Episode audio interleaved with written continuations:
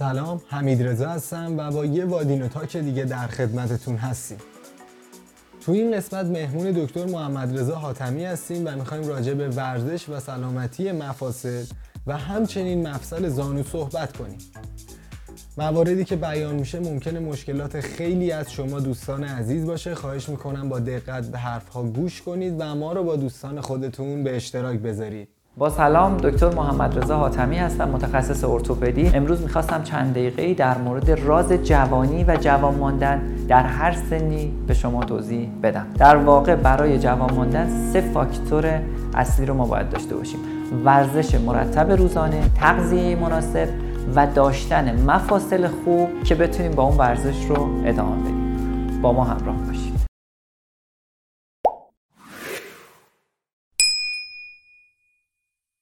من می‌خوام بهتون امروز توضیح بدم که چطوری مفاصل خوبی داشته باشیم و وقتی که مفاصل خوبی داشته باشیم در واقع همه سیستم ما خوب کار خواهد کرد. پس الان از قلب و عروق شروع می‌کنم. وقتی که ما فعالیت خوبی داریم وقتی که پیاده روی دوندگی و هر کار خوبی که می‌تونیم در واقع روزانه مرتب انجام بدیم این باعث میشه که ضربان قلب ما بره بالا فعالیت و عملکرد ریهامون بهتر بشه. باعث میشه که همیشه عروق جدید در قلب ایجاد بشه جلوی در واقع آتروسکلروز و مشکلات قلبی سکته قلبی رو بگیره و از اون طرف با افزایش function ریه ها به طور طبیعی افراد معمولا کمتر از نیمی از ریه هاشون کار کرد داره. برای همین ما با ورزش کردن می‌تونیم این کارکرد ریه رو بالاتر ببریم. پس برای همین ورزش باعث میشه که به چند دلیل قلب و عروق ما بهتر کار کنه. با افزایش فعالیت آروم آروم عضلات قلبی بهتر خواهند شد. از اون برم به خاطر اینکه عروق در واقع کاهش وزن پیدا می‌کنیم چاقی پیدا نمی‌کنیم اونم در کنارش کمک می‌کنه که مشکلات عروقی آتروسکلروز و تنگی عروق و شریان های قلبی کمتر بشه و سکته قلبی کمتر بشه. حالا با افزایش فعالیت در واقع رو سیستم گوارشی هم می‌تونیم تاثیر بذاریم. چطوری؟ وقتی که ما فعالیتمون رو می‌بریم بالا این باعث میشه که در واقع ما سوخت و ساز بدنمون بالاتر بره. برای همین در کنار اون چربی اضافه بدن در واقع سوخته میشه و این باعث میشه که ما بیماری های مثل کبد چرب و مشکلات از این قبیل رو پیدا نکنیم. در واقع چربی های اضافه بدن همونجوری که در بدن در واقع در محیط ذخیره میشن توی کبد هم ذخیره خواهد شد و کبد رو به سمت کبد چرب و در نهایت به سمت سیروس خواهد برد.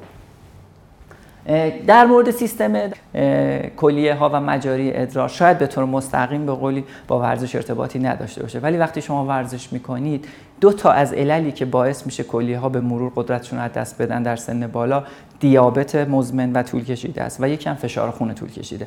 پس با توجه به توضیحاتی که دادم پس ما وقتی اگه ورزش کنیم هم جلوی در واقع چاقی و دیابت رو خواهیم گرفت و هم جلوی فشار خون. پس برای همین کلیه های خوبی هم در سن بالا خواهیم داشت. سیستم های در واقع عصبی ما هم با ورزش کردن تقویت میشن. همونجوری که گفتم با ورزش و تغذیه مناسب و جلوگیری از چاقی عروق مغزی هم که در واقع یکی از شایع‌ترین علل در, در سن بالا سکته های مغزی هستن از اون هم پیشگیری خواهد شد. جلوی آلزایمر دمانس گرفته خواهد شد. با توجه به اینکه در ورزش هورمون‌های مثل سروتونین و نوروپینفرین و بقیه هورمون‌ها که ضد استراب و افسردگی ترشح میشن ما هم روحیه بهتری خواهیم داشت و هم انرژی بهتری خواهیم داشت. مهمترین بحثی که در واقع برای شما من دارم در واقع سیستم اسکلتی و عضلانی هست. در واقع بنده ارتوپد هستم و همینا رو می‌خوام بهتون توضیح بدم. افزایش فعالیت شروع ورزش نیازمند مفاصل خوبه. پس وقتی که ما جوونیم این مفصل رو داریم. با افزایش فعالیت که میدیم این عضلات شروع می‌کنن قوی شدن مفاصل شروع می‌کنن به نرم شدن و این افزایش فعالیت به مرور زمان باعث میشه که قدرت عضلات خوبی پیدا کنیم و نیروی جوانی که دنبالش هستیم در بدن ما ایجاد بشه. حالا به مرور زمان مشکلاتی که پیش میاد که من باید اونها رو درمان کنم باعث میشه که ما نتونیم ورزش کنیم که می‌خوام اینها رو بهتون توضیح بدم. در واقع ما دو نوع ورزش داریم در سیستم بدن ما. از نظر من ارتوپد برای مفاصل دو نوع ورزش داریم. یکی از ورزش هایی که بله bodybuilding میگیم که عضلات رو تقویت می‌کنه. در واقع قدرت عضلات مفصل رو تقویت می‌کنه. در کنارش ما ورزش های پیلاتس و یوگا رو داریم که خیلی رو قدرت کار نمی‌کنه. بیشتر روی مانور و حرکت و دامنه حرکت مفصل کار می‌کنه که از نظر من ارتوپد هر دوتا خوبن ولی از نظر من مفاصل نرمتر پیشگیری کننده از آرتروز هست. پس در واقع من به طور کلی پیلاتس و یوگا رو در, در مرحله اول ترجیح میدم و در مرحله دوم در واقع ورزش های تقویتی مثل bodybuilding. ما در واقع در اندام های فوقانی و تحتانی دچار به مرور زمان با پیری دچار مشکلاتی به نام آرتروز میشیم. و اینها هن که باعث میشن فعالیت ما آروم آروم کم بشه. و به دنبال کاهش فعالیت همون سیستم قلب و عروق و گوارش و کبد اینا به سمت پیری خواهند رفت. حالا شایع مشکلاتی که در مفاصل اندام فوقانی داریم که ما رو یه مقدار از فعالیت میندازه بیشتر در واقع مهرهای گردن شانه آرنج و مچ دست و مفاصل انگشتان هست. در اندام تحتانی هم مشکلاتی که با سن ایجاد میشه و باعث میشه که ما نتونیم در واقع فعالیتمون رو ببریم بالا و بیشتر فوکوس من در جلسات اولیه روی اندام تحتانیه. به خاطر اینکه شروع و استارت ورزشگران با راه رفتنه. مادر همه ورزش ها پیاده رویه و دوی ماراتون و ایناست. پس برای همین ما برای ورزش کردن خیلی نیاز به شونه خوب نداریم. بیشتر برای استارت ورزش ما نیاز به مفاصل اندام تحتانی خوب داریم. حالا مفاصلی که در اندام تحتانی دچار آرتروز میشن با سن و دچار سایدگی و پیری میشن اینجا براتون توضیح میدم.